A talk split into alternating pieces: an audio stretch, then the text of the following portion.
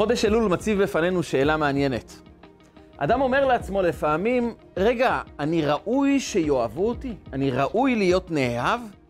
אדם לפעמים נתקל מול uh, חושך בחיים שלו, הוא נכשל, הוא לא הצליח, הוא לא מוצא בעצמו כישרון, הוא לא רואה בעצמו איזה ייחודיות, איזה משהו שיצדיק אהבה לכיוונו, והוא אומר לעצמו, למה שיאהבו אותי בכלל?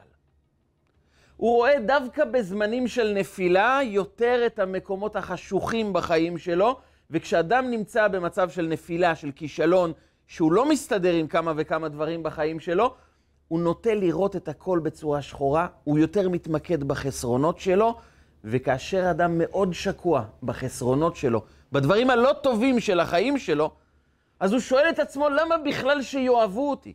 למה בכלל שירצו להיות איתי בקשר? והאמת היא, הוא שואל את עצמו, האם אני אוהב את עצמי? למה שאני אוהב את עצמי? ואז הוא נכנס למפגש משפחתי או למפגש אה, של חברים, והוא לא משוכנע בכלל שכדאי להיות חבר שלו. הוא לא רואה את עצמו כראוי שיבואו אליו, יתחברו איתו, ידברו איתו, וזה בדרך כלל גם מגשים את עצמו, כי כשאדם לא מספיק אוהב את עצמו ולא מספיק מעריך את עצמו, ולא חושב שראוי, שהוא ראוי שיהיו חברים שלו, אז זה משדר גם לאנשים החוצה את אותו שדר, ובאמת אנשים גם לא מגיעים אליו. הוא גם לא יסכים להתחבר לאנשים שרוצים לאהוב אותו, כי הוא לא מרגיש שזה נכון. הוא יתחבר יותר לאנשים שיורידו אותו, כי הוא מרגיש שזה המקום הנכון שלו. הוא למטה, הוא נמוך, הוא לא מוצלח. והוא יתחבר לאנשים לא מוצלחים, לאנשים שידרדרו אותו, והוא ידחיק, הוא ירחיק מעצמו את האנשים שבאמת רוצים בטובתו. ולפעמים המעגל הזה לא נגמר עד שאדם בא ושואל את עצמו, איך אני יכול להתחיל לאהוב את עצמי, למרות החסרונות? איך אני יכול להסתכל על עצמי למרות הכישלון, למרות שאני במצב חשוך, עדיין לראות את עצמי כאדם אהוב, לאהוב את עצמי ולהיות בטוח, משוכנע בצורה פנימית שאני ראוי לאהבה, אני ראוי שיתייחסו אליי, שיאהבו אותי, מגיע לי. והדבר המעניין הוא שחודש אלול תמיד מגיע אחרי חודש אב. עד כדי כך שכתוב בספרים שאב ראשי תיבות, אלול בא. אלול בא בצורה הפשוטה, זה בא לומר לנו שאל תחכה רק לחודש אלול לחזור בתשובה, לשפר את עצמך, לעשות חשבון נפש ולתקן את הפגמים, אלא כבר באב תזכור שאב ראשי תיבות אלול בא, ותתחיל לתקן כבר מחודש אב. זו הצורה הפשוטה לראות את הדברים, אבל בעומק, בעומק בא הקדוש ברוך הוא ואומר לנו, לפעמים אתה נמצא בחודש אב. לפעמים אדם מרגיש בחושך כמו החודש החשוך שיש לנו בשנה, חודש אב. חודש אב זה חודש החורבן, חודש של כאב, חודש של סבל לעם ישראל. אנחנו מציינים את יום תשעה באב כהיום הכואב ביותר שיש לנו בשנה. ואז באים חכמינו ואומרים לנו, אב ראשי תיבות, אלול בא. גם בזמני חושך, תזכור שיש את המסר של אלול בחיים שלך. ואם תזכור את זה, לא רק שלא תיפגע מהחושך, לא רק שהחורבן, הנפילות, הכישלונות, לא יפילו אותך, להפך, אתה תתרומם ותרגיש מספיק חזק כדי באמת לבנות את עצמך אחרי החורבן של חודש אב. איך זה נכנס בתוך חודש אלול? הרי זה נראה בדיוק ההפך. חודש אלול, מה אומר לנו? תתחיל לעשות חושבים. תתחיל לבדוק מה לא עובד בחיים שלך. כל השנה אנחנו רצים, אנחנו מפנקים את עצמנו כשצריך, מחמיאים לעצמנו, מחפשים רק מחמאות מהסביבה, מחפשים להרגיש טוב, וזה בסדר גמור, זה מצוין. אבל בחודש אלול אנחנו מתחילים לבדוק מה לא עובד בחיים שלנו. מה לא בסדר? איפה חטאנו? איפה התנהגנו לא בסדר? אנחנו בודקים את היחסים בינינו לבין האחרים, החברים שלנו, המשפחה, ואז אנחנו מגלים שיש לא מעט דברים שצריכים שיפור. אנחנו בודקים את רמת קיום המצוות שלנו, הקשר שלנו עם הקדוש ברוך הוא, וגם כאן אנחנו מגלים לא מעט פעמים שאנחנו מפספסים. אדם בודק את המידות שלו, את התכונות שלו, ומגלה אם הוא רק מספיק כנה עם עצמו ואמיתי, הוא מסתכל על המראה ואומר, הרבה שקר, הרבה גאווה, הרבה אנוכיות, התנהגות לא טובה, אני לא מספיק רציני. וכשאדם מביט על עצמו, כי הוא רוצה לשפר את עצמו, אבל הוא מגלה כמה דברים לא טובים יש לו בחיים. חוזרת השאלה הראשונה, איך אני יכול לאהוב את עצמי? איך אני בכלל יכול לרצות לשפר את עצמי, להאמין שאני יכול להתקדם אחרי שאני רואה כל כך הרבה דברים לא טובים? כשאדם מגלה כמה הוא נפל, כמה הוא לא בסדר, אז אחת מהשתיים. או שהוא אה, לא יהיה רציני ויעשה תשובה כזאת כללית, ולומר לעצמו, טוב, שנה הבאה יהיה יותר טוב, אבל הוא לא באמת מתכוון לחפור בנקודות הכואבות של החיים. אבל אז לפחות הוא מרגיש טוב, אבל הוא לא מתקדם. לעומת זאת, האדם האמיתי אומר לעצמו, אני רוצה באמת לשפר את עצמי. אני רוצה בדיוק לבדוק מה לא עובד. אני רוצה לעבור אחרי תכונה לא טובה ועוד תכונה לא טובה ולשפר את עצמי, אבל כשאני מגלה כמה עבודה יש, איך אני לא אתייאש? ואנחנו בדרך כלל בוחרים לחיות במקום היותר מהיר, מקום יותר נוח, מקום שבו אני יכול להרגיש מספיק טוב. קשה לי לחפש בחושך. עד כדי כך שהיום מספרים, בעיירה היהודית, היה את הילד היהודי המפורסם, קראו לו הרשלה. יום אחד הדוד שלו יוצא בערב, מאוחר, יוצא החוצה ורואה את האחיין שלו, הרשלה, מסתובב סביב עמוד חשמל ובוכה בלי הפסקה. אומר הדוד להרשלה, תגיד, למה אתה כל כך בוכה? מה קרה? אומר, דוד, אני בוכה כי איבדתי שקל. וזה מאוד כואב לי. והוא פורץ בבכי. הדוד רוצה לעזור לו ואומר, הרשלה, איפה איבדת את השקל? הוא אומר, ברחוב ליד. אומר לו הדוד, אז למה אתה מסתובב סביב עמוד חשמל אם איבדת את המטבע שלך ברחוב ליד?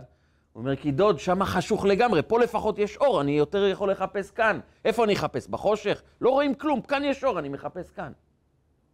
לא מעט פעמים אנחנו הולכים בדרכו. אנחנו מעדיפים לחפש את עצמנו במקומות היותר מהירים, כי בחושך זה לא נעים. אבל כמה שזה לא נעים, צריכים לחפש את האבדה במקום שהיא נאבדה. ואם איבדנו קשר עם עצמנו, איבדנו קשר עם הסובבים אותנו, איבדנו קשר עם הנשמה שלנו, צריך לחפש אותה במקומות ששם איבדנו את הקשר. וגם אם זה כואב, צריכים לחפור במקומות החשוכים ולמצוא מה לא בסדר. אבל הבסיס, היסוד, איך אני יכול לא להתייאש? איך אני לא יכול להפסיק להאמין בעצמי, להפסיק לאהוב את עצמי כשאני רואה כמה דברים לא טובים. ולכן חודש אלול מגיע אלינו עם בשורה שאותה כתב מייסד חסידות חב"ד בעל התניא בספרו ליקוטי תורה, והוא נתן לחודש אלול קוד שידוע היום בעולם היהודי כצמד המילים שמבטא את חודש אלול, המלך בשדה. מה זה המלך בשדה? זה דבר מאוד מעניין. החגים שלנו, השבתות, הימים הטהורים, הקדושים שיש לנו בלוח השנה, זה לא רק ימים שבאים לומר לנו, תזכור שלפני כמה אלפי שנים היה איזה נס מאוד גדול. היה פסח, יצאנו ממצרים, קיבלנו את התורה, חנוכה, פורים, זה לא רק ימי זיכרון. תורת הקבלה מסבירה לנו שבכל יום טוב, בכל חג, בכל שבת, מאיר אור שמעבר לטבע. אם בימות החול אנחנו מקבלים רובד אלוקי שנכנס בתוך הטבע, בשבת ויום טוב אנחנו מקבלים אור אלוקי שמעבר לטבע, שהוא נקרא בקבלה י"ג מידות הרחמים. י"ג מידות הרחמים הם כשמם כן הם רחמים. אור אלוקי שמעבר לטבע, מעבר ליום-יום, לרגיל, וזה מתגלה בכל שבת ובכל יום טוב. רק כדי לחוות את האור הזה, כדי לקבל את התחושה האלוקית הזאת, שחיה בתוך העולם, שמשפיעה בעולם ובנשמה שלנו, כדי שאני אוכל לקבל את זה, להיות ראוי להפנים את זה, אני חייב להיות קצת יותר רוחני. זו הסיבה שבשבת לא הולכים לעבוד. זו הסיבה שבשבת לא מתעסקים עם דברי חול. זו הסיבה שאנחנו משתדלים לדבר רק דברי קדושה, כי אנחנו רוצים רגע לפנות מתוכנו את עולם החומר, את הרבדים הפשוטים, רבדי החולין שיש לנו בחיים, ולקדש את עצמנו. מתלבשים אחרת, מדברים אחרת, חווים קדושה, הולכים יותר להתפלל, יותר ללמוד, מגביהים את עצמנו, ואז אנחנו יכולים לקבל את האור הגבוה יותר מעולם החולין. בשביל זה אנחנו מתנתקים מוציאים את עצמנו מעולם של חול, מביאים את עצמנו לעולם, לעולם של קדושה, ואז אנחנו יכולים לקבל את י"ג מידות הרחמים. באה תורת הקבלה ואומרת לנו את הדבר הבא: בכל יום מחודש אלול מאירים י"ג מידות הרחמים. האור הזה של שבת, של ימים טובים, אור כל כך אלוקי שמעבר לטבע, מאיר בכל יום מחודש אלול. יש לזה אפילו רמז. אלול ראשי תיבות, אני לדודי ודודי לי, זה חלק מפסוק בשיר השירים שמסיים במילים, אני לדודי ודודי לי, הרועה בשושנים. שושנה בקבלה, כך כתוב בזוהר, יש לה 13 עלים כנגד 13 מידות הרחמים. ולכן בא הקדוש ברוך הוא ואומר, כמו שלשושנה יש 13 עלים, ככה גם לכם יש י"ג מידות הרחמים שמאירים אתכם, שבאים לסייע לכם בדיוק בתקופה הזו של אני לדודי ודודי לי, ראשי תיבות אלול. וכאן מתעוררת לה שאלה מתבקשת. אם בחודש אלול, בכל יום, מאיר אור אלוקי כל כך גבוה, זאת אומרת שאנחנו חווים כאן התגלות רוחנית הרבה יותר גבוהה שמאירה כעת, אז אם בכל שבת ויום טוב אנחנו צריכים להתנתק מחולין, להתנתק מהעבודה, לא לגעת במוקצה, להתלבש אחרת, ללמוד תורה ולהיכנס לבתי הכנסיות, אם זה מה שמאפשר לנו בשבת לחוות את י"ג מידות הרחמים, איך בחודש אלול הכל עובד כרגיל? איך בחודש אלול זה ימות החול? הרי אם זה יום חול, זה צריך להיות רובד אלוקי מאוד פשוט, של הטבע. אם מתגלה כעת י"ג מידות הרחמים, איך אנחנו נשארים אותו דבר? ועל זה בא בעל התניא, בצמד המילים שאומר, המלך בשדה. בכל שבת ויום טוב אתה צריך לפגוש את המלך בארמון מלכותו. ובשביל זה צריך להתכונן, צריך להיות אחרת. חייבים להתנתק מהשדה, מעולם של יצירה, של עבודה, של שקיעה בעולם של חול, ולהיכנס לארמון בצורה מכובדת. אבל יש פעם בשנה, חודש אלול, שהמלך אומר, אני יוצא מהארמון ואני הולך לפגוש אתכם בשדה. אתם לא צריכים להתנתק מימות החול. אתם לא צריכים להתנתק מהעולם. בתוך העולם הזה אני בא לפגוש אתכם, אני רוצה לראות אתכם, אני רוצה לוודא קשר איתכם. והדבר הזה הוא מהפכני לחלוטין. כי כאשר אנחנו שווים בתשובה, אנחנו אמורים לרדוף אחרי הקדוש ברוך הוא.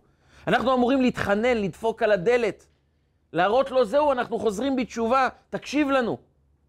ודווקא בזמנים שאנחנו אמורים לשוב בתשובה, הוא אומר לנו, אני עוזב את הארמון ואני בא עד אליכם. אני רוצה להרגיש קרוב אליכם, אני בא לשדה, תישארו איך שאתם, אני מגיע אליכם.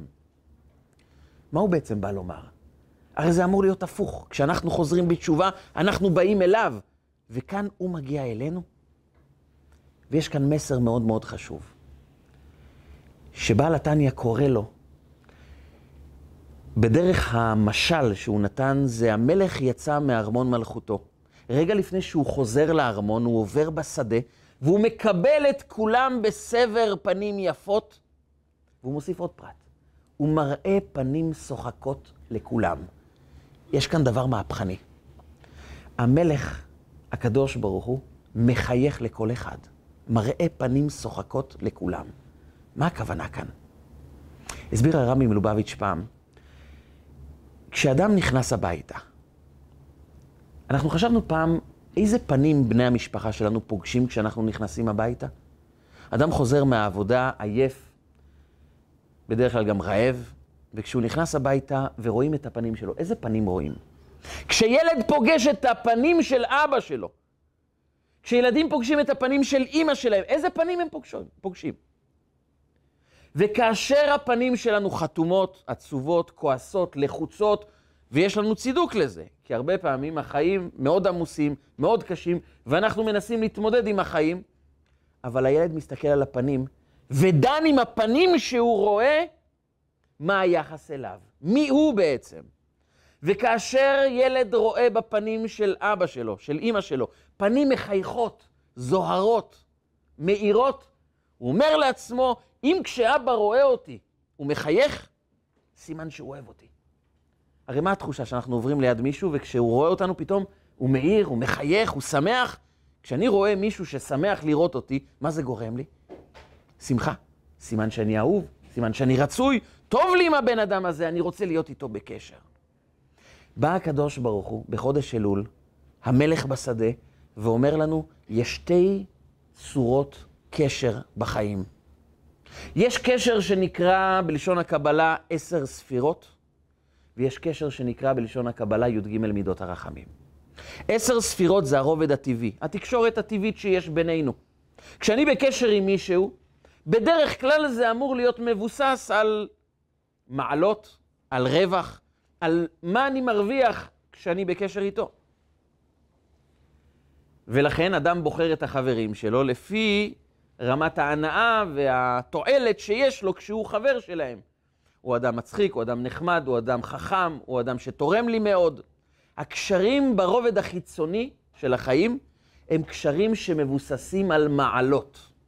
זה נקרא עשר ספירות, הטבע. העולם נברא בעשרה מאמרות, עשרת הדיברות ניתנו בתוך העולם, יש לנו עשר כוחות בנפש, והעשר זה הטבע, זה מדבר על קשר טבעי. קשר טבעי הוא קשר חיצוני שמבוסס על מעלות. למה אתה התחתנת איתה? בגלל המעלות. למה הוא חבר שלך? כי יש כאן מעלות. למה אתה בוחר דווקא בעבודה הזו? כי נוחה לי, טובה לי, מספקת לי את הצרכים שלי. אבל בא הקדוש ברוך הוא בחודש אלול ואומר את הדבר הבא. כשאתה קשור עם מעלות של אדם מסוים, אתה לא קשור אליו, אתה קשור למעלות שלו. האדם לא נמצא כאן. אגב, זה אחד הסיבות מדוע אנשים דווקא מאוד מצליחים כלכלית או מקצועית, מרגישים הרבה פעמים ריקנות, חוסר אהבה. כי הם מרגישים שכל העולם מעריץ אותם בגלל הקול היפה שלהם. אבל מי רואה אותי?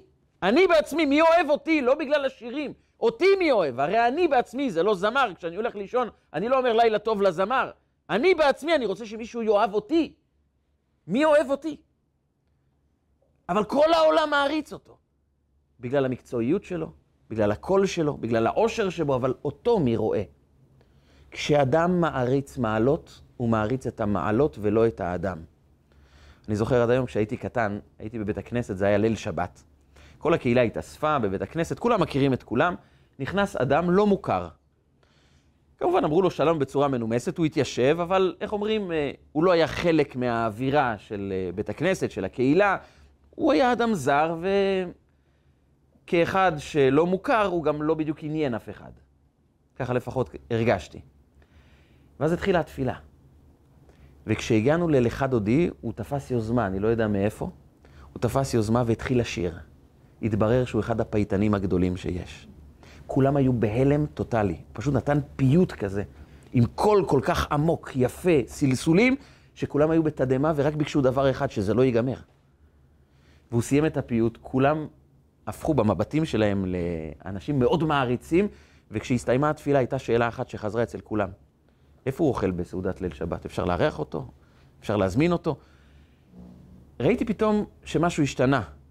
כאשר מגלים מעלה אצל בן אדם, אז אנחנו פתאום מעריצים את המעלות שבו. וזה טוב, זה נחמד, אבל אסור שזה יהיה הבסיס בחיים שלנו. כי כשאנחנו מעריצים מעלות, אנחנו אוהבים את המעלה ולא את האדם. ובדיוק בשביל זה המלך יורד לשדה. המלך יורד לשדה ומראה פנים שוחקות לכולם. זו הגדרה שכתובה בתורת החסידות, כתב אותה בעל התניא, והיא מבטאת את הרעיון העמוק, שהקדוש ברוך הוא יורד כאן לשדה, והוא פוגש אותנו בזמנים הכי כואבים של השנה.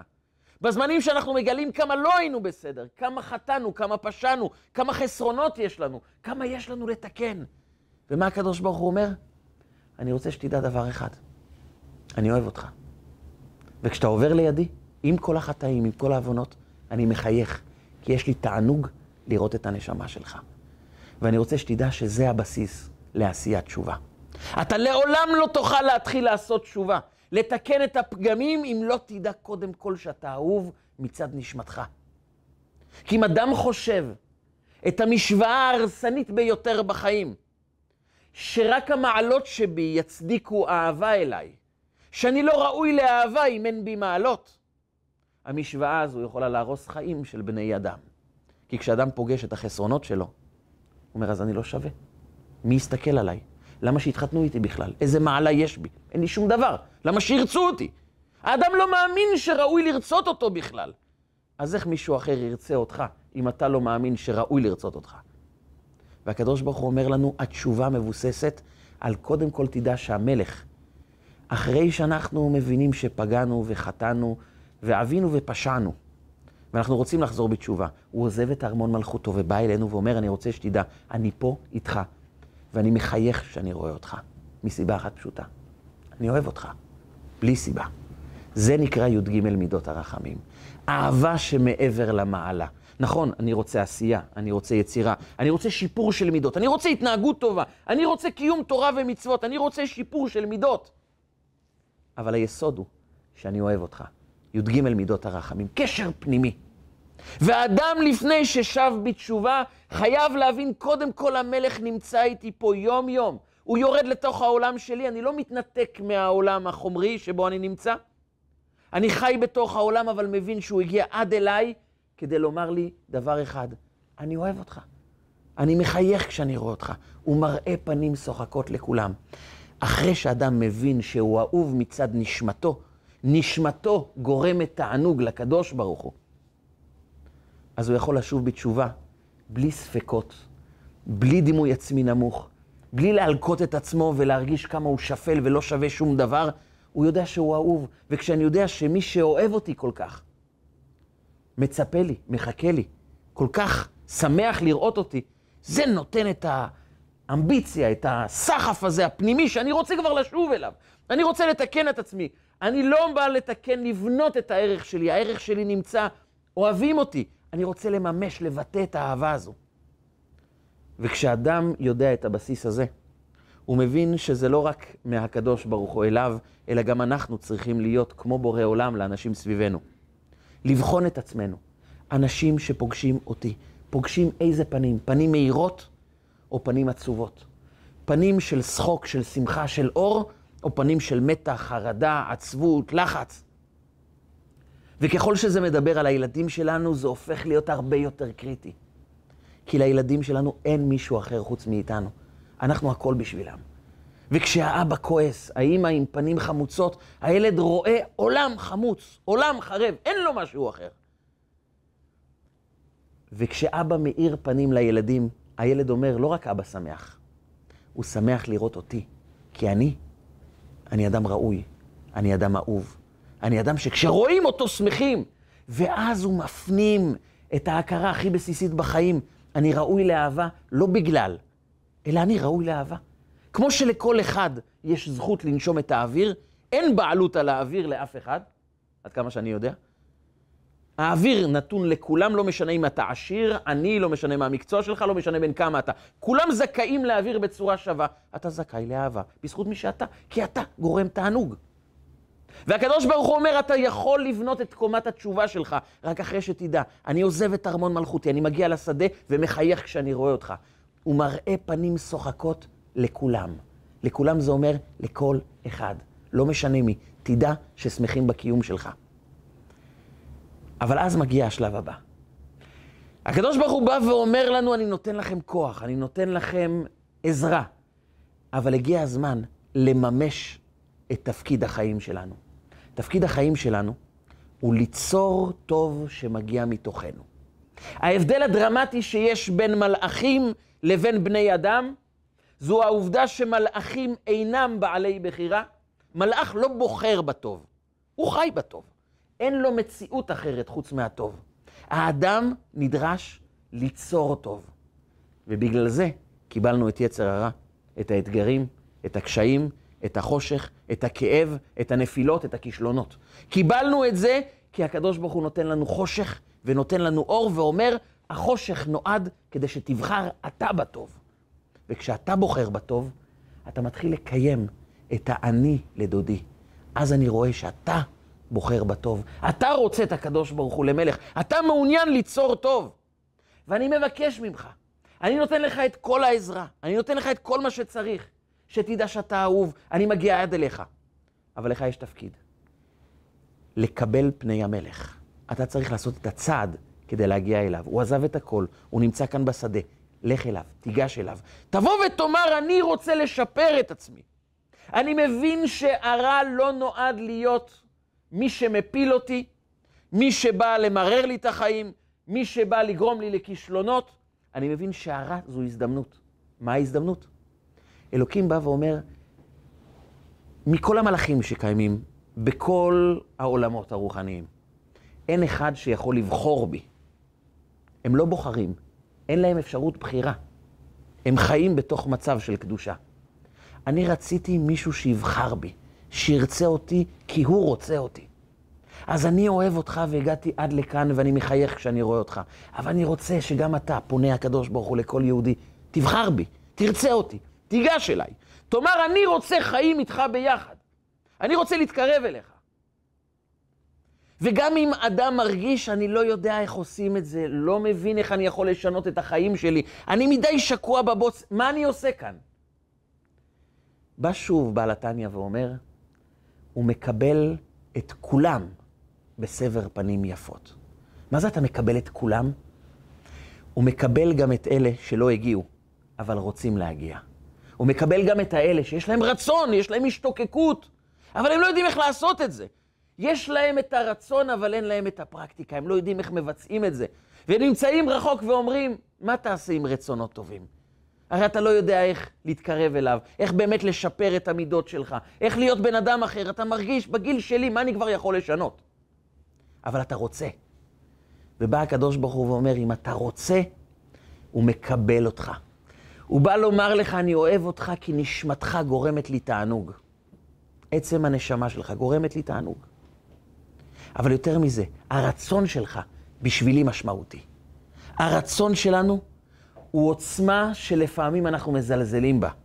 אנחנו לפעמים לא מכירים בכוחה של, בכוחו של הרצון, שעצם העובדה שאני נעמד ואומר, אני לא יודע איך אני הולך לעשות את זה, אבל זה מה שאני רוצה. הרצון הזה הוא מהפכני.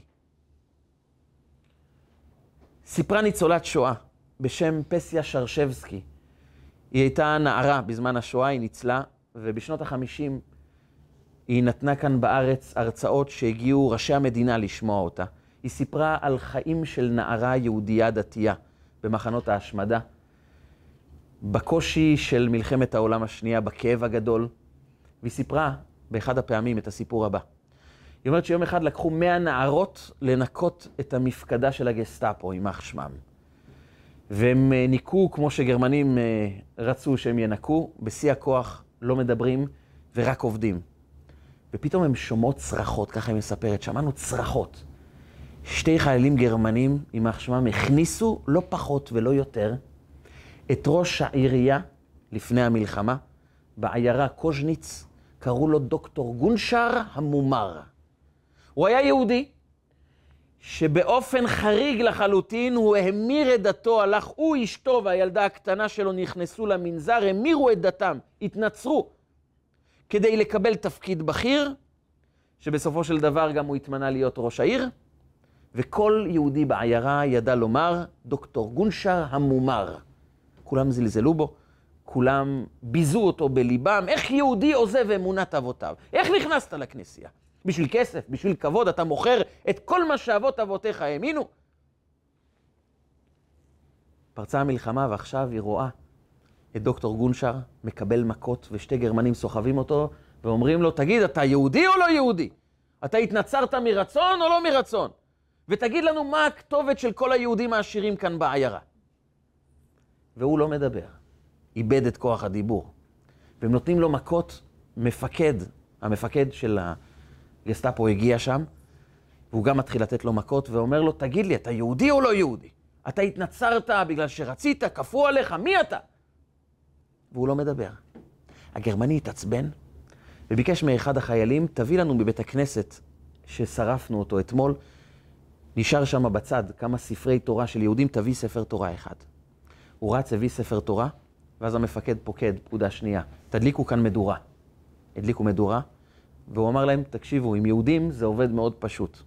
שם את הספר תורה בידיים של דוקטור גונשר ואומר לו, תזרוק את זה לאש, או שזורקים אותך לאש, יש לך דקה אחת. ואז הוא התחיל לדבר.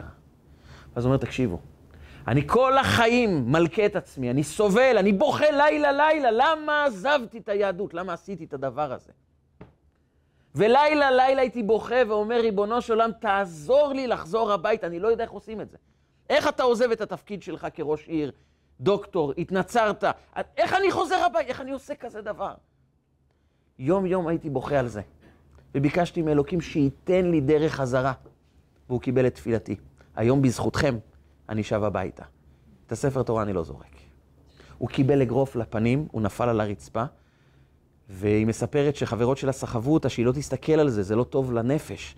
אבל היא לא יכלה להפסיק להסתכל, והגרמני תופס אותו, ואומר לו, תזרוק את זה, את הספר תורה לאש, או שאנחנו זורקים אותך. הוא אמר להם, אני מצטער, אבל זהו, אני כבר חזרתי הביתה. מפה אני לא הולך לשום מקום. אני, עם הקדוש ברוך הוא, חזרתי ליהדות. תודה לכם שבזכותכם חזרתי הביתה. והיא מספרת שבאותם הרגעים הוא מת על קידוש השם. הוא נשרף על קידוש השם, ואת הבגדים שלו נתנו הגרמנים לחברה שלה, שתחזיר לאשתו ולילדה, כדי לבשר להם שהאבא כבר לא נמצא. היא חזרה אחר כך, המשיכה לעבוד, ופסיה שרשבסקי שואלת אותה, תגידי, מה הם הגיבו? אומרת, את לא תאמיני. הם אנשים גדולים. היא קיבלה את זה באיפוק, וזכרה לברך, ברוך דיין האמת. כנראה שיש משהו בנשמה של יהודים. היא אומרת לה, ככה? אנחנו חייבים ללכת לנחם. אמצע הלילה, הם נמלטו מהמפקדה והלכו לנחם. הם נכנסו לבית וראו את האימא והילדה בוכות ומחזיקות את הבגדים בידיים, וביד של הילדה, שהיא נערה, היה פתק. ומתיישבות, ואז הנערה אומרת לבנות שבאו לבקר אותה.